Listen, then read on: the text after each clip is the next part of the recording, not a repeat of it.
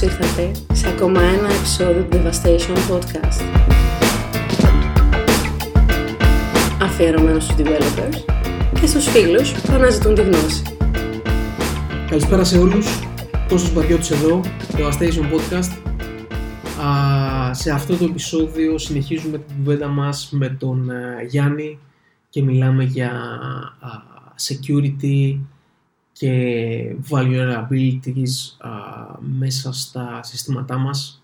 Α, μιλάμε για συνήθεις, α, μιλήσαμε για κάποιες συνήθεις πρακτικές α, από την πλευρά του backend στο τελευταίο επεισόδιο. Α, θα συνεχίσουμε αυτή την κουβέντα και επίσης θα μιλήσουμε και για α, frontend, όπως και επίσης τι πρέπει να κάνει κάποιος ε, όταν ανακαλύψει ε, κάποιο vulnerability σε κάποιο άλλο α, σύστημα.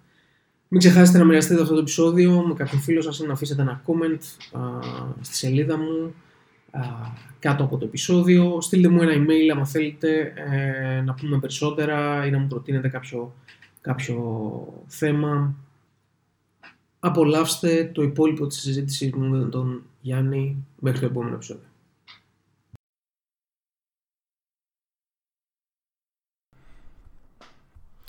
Ε, και επίσης εδώ πέρα οι, οι πιθανότητες ε, ζημιάς είναι και ποικίλες θα έλεγα. Ναι, ναι. Δεν είναι, δεν είναι μόνο κίνδυνος να πάρουν τους κωδικούς από, μία, βα- από έναν πίνακα. Ναι, ναι. Είναι ναι. να, να σβήσουν εγγραφές. Και να σβήσουν, Ή να, ή να, ή να προκαλέσουν κάποιο fatal α, Ναι, ναι. πρόβλημα να πέσει η υπηρεσία, να, να την κάνουν να μην λειτουργεί για κάποιο χρονικό διάστημα. είναι Ακριβώς, πάρα πολύ ακριβώς. κίνδυνοι.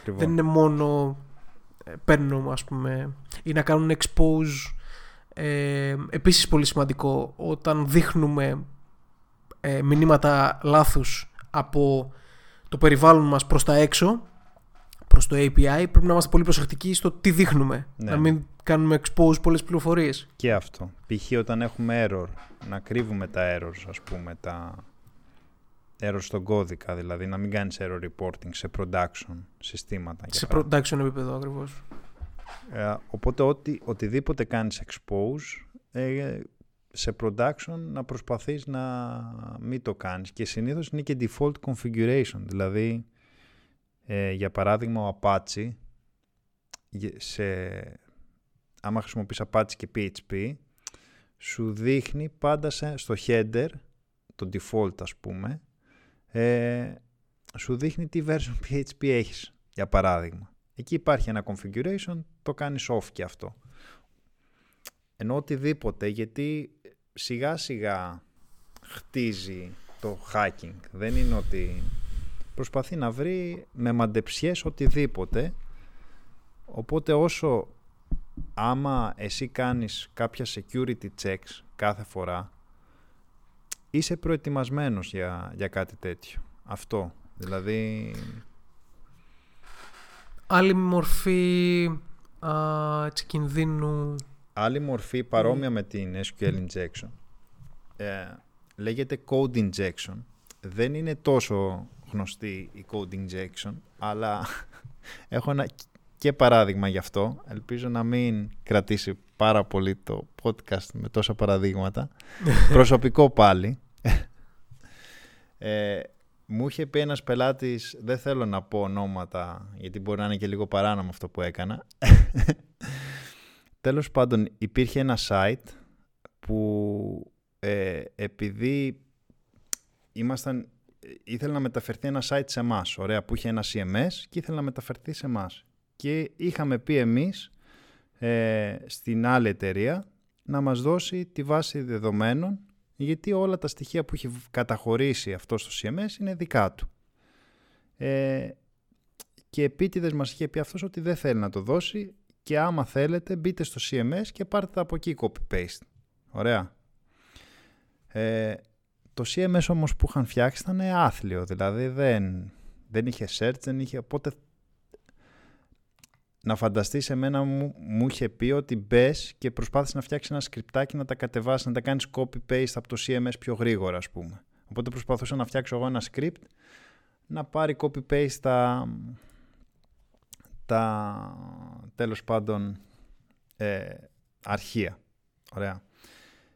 Και επειδή μου, μου έπαιρνε πολλή ώρα, λέω κάτσε να δοκιμάσω ρε παιδί μου πώς γίνεται το hacking ας πούμε. Και μπήκα στο πρώτο τέτοιο του Wikipedia και έλεγε το πρώτο hacking ήταν το SQL injection. Θα πάω και στο code injection. Οπότε πάω στο Wikipedia, το πρώτο SQL injection που έλεγε πάνω πάνω, το έκανα και έπιασε. Οπότε λέω καλά, αυτοί δεν προστατεύουν τίποτα έτσι. Τώρα μιλάμε στο αρχικό, στο username password. Είχε το, το πρόβλημα. Οπότε λέω θα δοκιμάζω κάποια πράγματα για να, για να το χακέψω με κάποιο τρόπο. Οπότε βρήκα, ο, επειδή είχα και εμπειρία με τον uploader μου, που ήταν τρίπιος, ε, λέω μάλλον και αυτοί κάτι τέτοιο θα έχουν κάνει. Και είχαν όντως uploader στο ε, δικό τους, custom made, και είδα ότι επειδή τότε ήταν παλιές τεχνολογίες ήταν πολύ δύσκολο. Πραγματικά το λέω και γελάω, αλλά όντως ήταν δύσκολο να φτιάξεις uploader με session. οπότε έκανα το ίδιο, οπότε έφτιαξα ένα PHP script που απλά έκανα export τη βάση δεδομένων ας πούμε.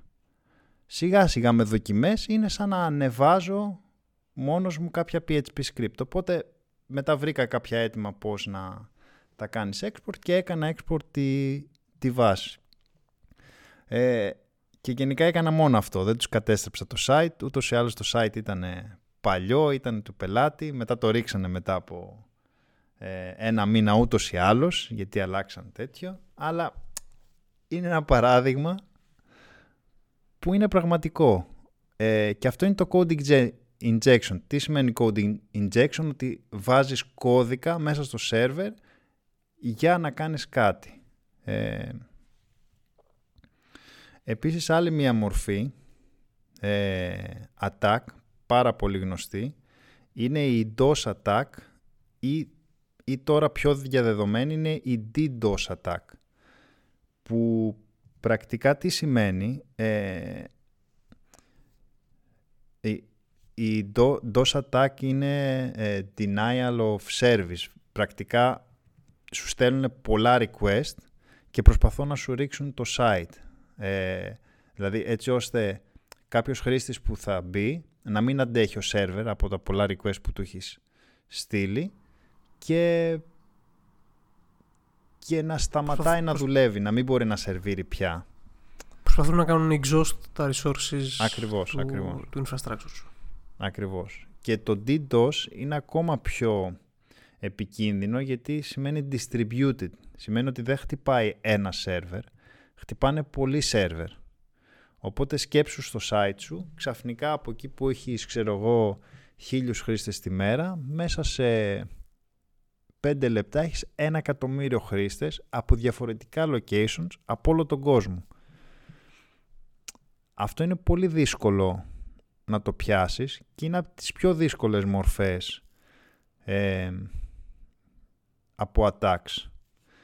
Ε, και επειδή κοιτούσα για να, για να πω ένα παράδειγμα, είδα ότι τώρα πριν ένα μήνα συνέβη ένα DDoS attack ας πούμε στο GitHub.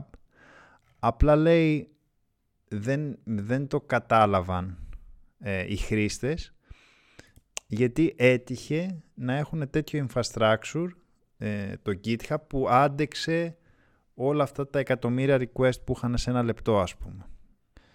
Ε, αλλά γενικά ήταν κάτι που τους ξέφυγε και είδαν ας πούμε πώς μπορούν να βελτιώσουν το network έτσι ώστε να, ε, να μην έχουν κάτι παρόμοιο το οποίο νομίζω είναι ωραία άξιο αναφοράς στο γεγονός ότι το GitHub, αν δεν κάνω και λάθος δηλαδή, από, mm-hmm. από προσωπικές γνωριμίες, γνωρίζω ότι έχουν ε, το δικό τους data center. Δεν ναι, χρησιμοποιούν ναι. κάποιον third party provider. Αυτό, αυτό ακριβώς.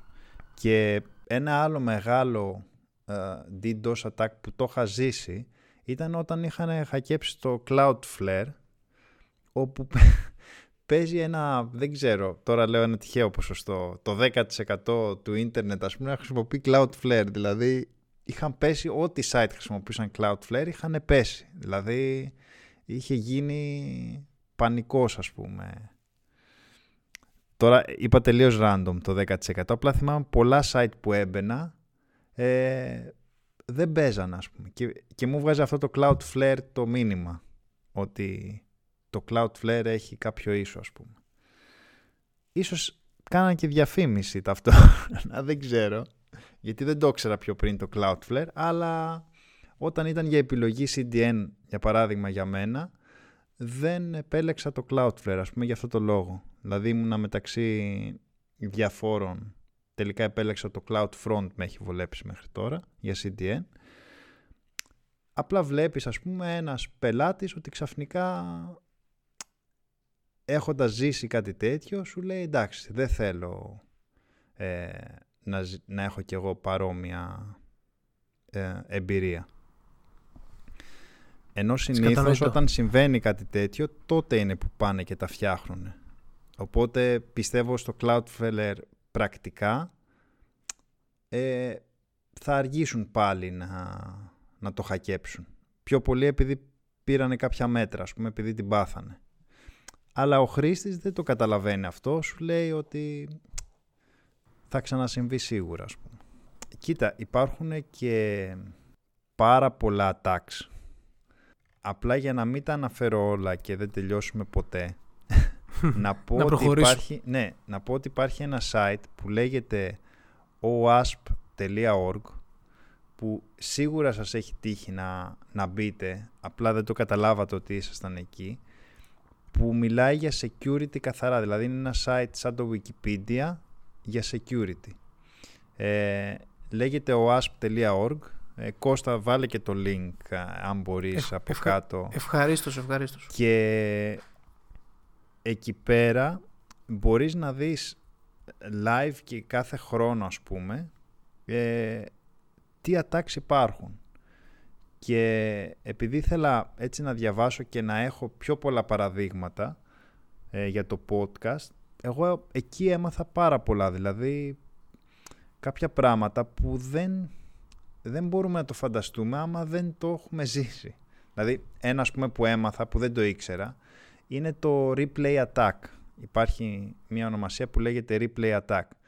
Που τι σημαίνει; Που εσύ τα έχεις κάνει όλα τέλεια, έτσι. Το site σου είναι τέλειο, απλά ε, για τους logged in χρήστες, ωραία, για τους logged in, έχεις, ε, έχεις αφήσει, ρε παιδί μου, κάποια παραθυράκια ότι εντάξει, άμα είναι ένας login χρήστης, ας πούμε, και π.χ. κάνει μία παραγγελία, ας πούμε, π.χ.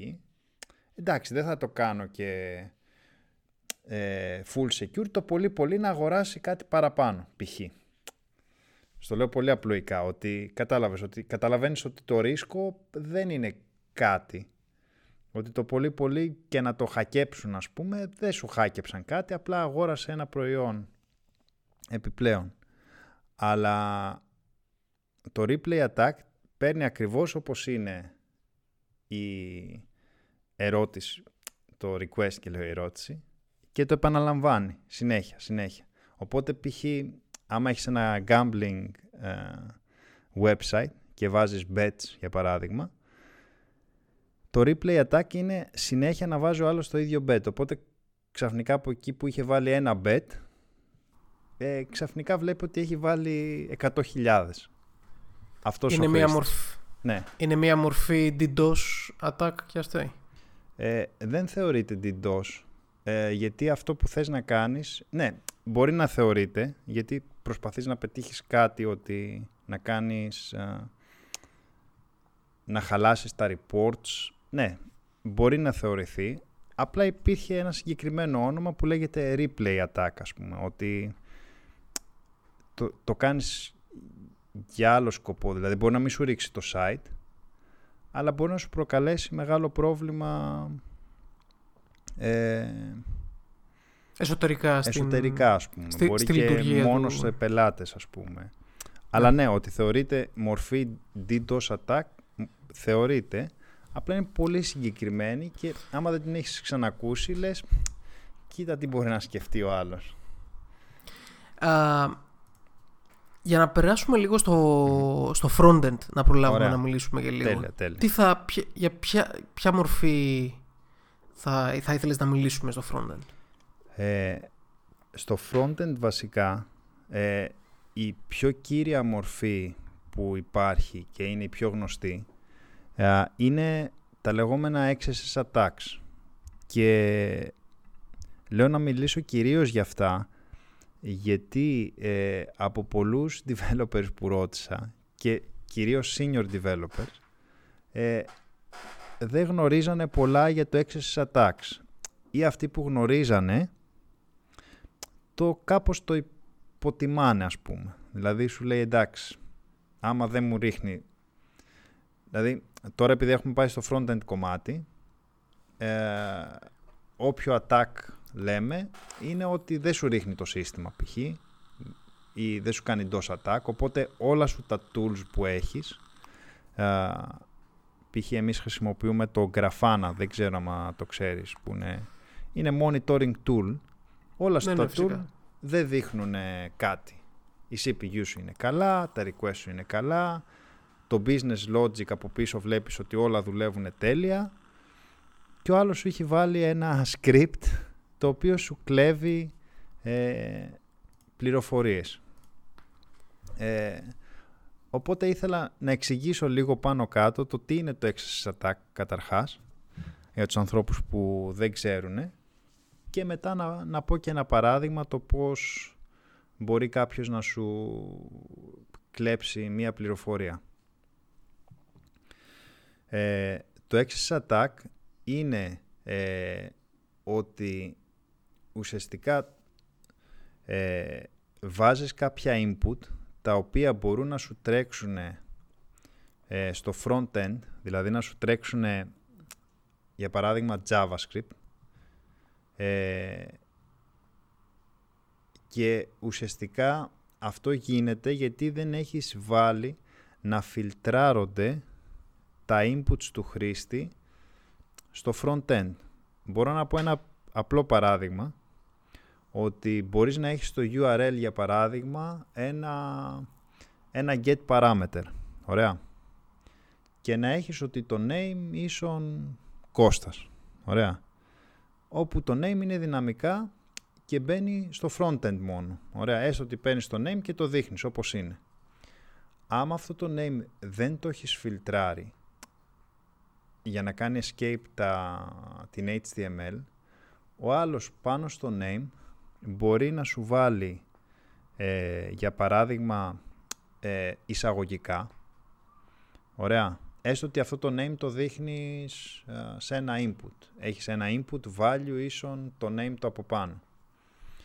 Ε, σου βάζει ο άλλος εισαγωγικά, μετά σου κλείνει το tag ε, και ξεκινάει ένα tag με script.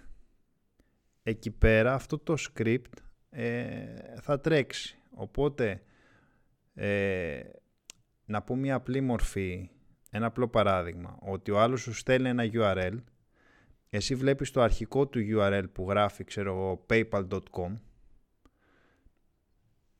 και σου έχει ένα μακρινάρι όμως που δεν φαίνεται και εσύ το πατάς. Οπότε ανοίγεις εσύ το paypal.com για παράδειγμα και λες, α, ωραία, πάνω μου γράφει paypal.com είμαι στο paypal.com βλέπω ότι το design μοιάζει ακριβώς το ίδιο όπως το περίμενα.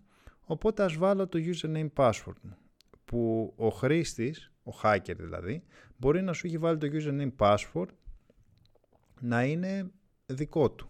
Οπότε όταν πατήσεις submit αυτό το submit πρακτικά να μην γίνει στο paypal αλλά να γίνει ε, στο δικό του site. Οπότε άμεσα σου Μία- έχει πάρει ένα username password. Μία μορφή code injection πάλι, αλλά στο front-end. Ναι, ναι, ακριβώς, ακριβώς αυτό. Ε, ένα παράδειγμα έτσι είχε γίνει στο... Έτσι είχαν χακέψει το site του Apache που είχαν βάλει ένα XSS α, script το οποίο απλά παρακολουθούσε, δηλαδή έβαζες εσύ username password και απλά σε κάθε ε, ε, σε κάθε αλλαγή που έκανες στο input, αυτό έστελνε συνέχεια requests σε δικούς τους server. Οπότε μάθανε κάποιους admin χρήστες, δεν θυμάμαι ακριβώς το attack, αλλά έγινε κάπως έτσι, και πρακτικά μετά μπήκαν οι hackers με admin accounts και αλλάζανε πράγματα.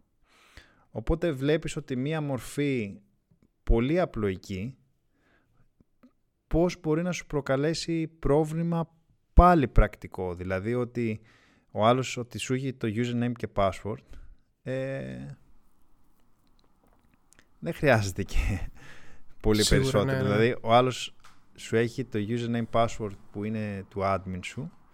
Ε,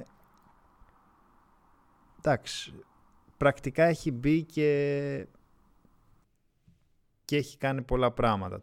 Το ίδιο ας πούμε μπορεί να συμβαίνει και σε κάποιοι χακεύουν και το cookie ας πούμε. Δηλαδή το cookie σου βάζει κάποια επιπλέον strings οπότε εσύ το παίρνεις το cookie όπως είναι και τρέχει πάλι ε, το σκριπτάκι και το θέμα στο XSS Attack που αυτή είναι η χειρότερη μορφή. Δηλαδή το χειρότερο γενικά τώρα, το πάω λίγο αλλού, το χειρότερο για ένα developer δεν είναι να βρίσκει ένα error. Το θέμα είναι να υπάρχει ένα error και να μην φαίνεται. Κάπως έτσι είναι το XSS Attack. Μπορεί όλα να παίζουν τέλεια και να μην το έχεις πάρει χαμπάρι εσύ ότι, ότι σου έχουν χακέψει το site. Τα καλά νέα, για να ξέρουμε και αυτό, είναι ότι οι, οι εξελιγμένοι browsers, επειδή εξελίσσονται συνέχεια, προσπαθούν αυτά να τα προστατεύσουν. Ωραία. Δηλαδή, ε, για παράδειγμα τώρα πρόσφατα είδα ότι επειδή μου είχαν στείλει για το site μου πάλι ότι μου είχε ξεφύγει ένα ε, ένα input που δεν το έκανα ε, filter ε, και μπορούσε να κάνω άλλος access attack ε, και το δοκίμασα στο Chrome πρακτικά ο Chrome ε, για παράδειγμα από το URL άμα βάλεις εισαγωγικό το εισαγωγικό από μόνο του το μετατρέπει σε ειδικό σύμβολο. Οπότε το server σου στο get πρακτικά δεν παίρνει ποτέ το, ε, το εισαγωγικό σαν εισαγωγικό. Οπότε τουλάχιστον κάνουν μια, μια τέτοια μορφή ε, για να σε καλύψουν από ένα τέτοιο access attack. Εννοείται στο browser, στη URL bar σου. Δεν μιλάμε για Ajax calls. Οπότε ο browser προσπαθεί όσο μπορεί να σε καλύψει σε κάποια πράγματα, αλλά και πάλι είναι κάτι που πρέπει να το λαμβάνεις υπόψη σου. Δηλαδή, για παράδειγμα, να, να σου πω εγώ αυτό που μου έτυχε, που είναι πραγματικό παράδειγμα, που μου έτυχε πριν ένα μήνα, έτσι. Εγώ επειδή χρησιμοποιώ React, που το React ε, είναι ένα JavaScript framework που από μόνο του φιλτράρει ε, όλα τα input, Δηλαδή στην HTML δεν θα σου δείξει, ε, θα σου κάνει escape τα πάντα. Ωραία. Ήμουν σίγουρος ότι δεν έχω τέτοιο issue. Και όντως, και όντως δεν έχω. Το θέμα όμως είναι ότι είχα ξεχάσει μία παράμετρο μόνο που την έκανα render από την PHP. Δηλαδή σε όλο το site παίζει να μην κάνω καθόλου render από την PHP ως έχει. Δηλαδή να το πάρω από το input και να την renderω από την PHP το κάνω με API calls και τέτοια. Αλλά είχα μόνο μία. Ε, αυτή τη μία την είχα ξεχάσει και... Δεν και ήταν άμα... vulnerable. Και ήταν, και, αλλά είναι αρκετό άλλο για να σε χακέψει, κατάλαβες.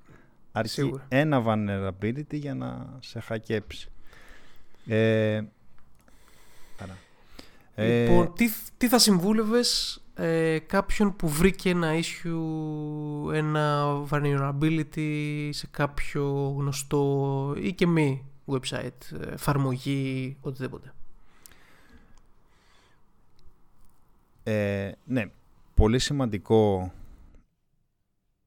όπως είπα και πριν ε, αυτοί που μου βρήκαν ουσιαστικά κάποια λάθη που είχα στο δικό μου προϊόν ε, μου στείλανε προσωπικό email το χειρότερο που είναι να κάνεις είναι να το δημοσιεύσεις δημόσια ότι υπάρχει αυτό το issue.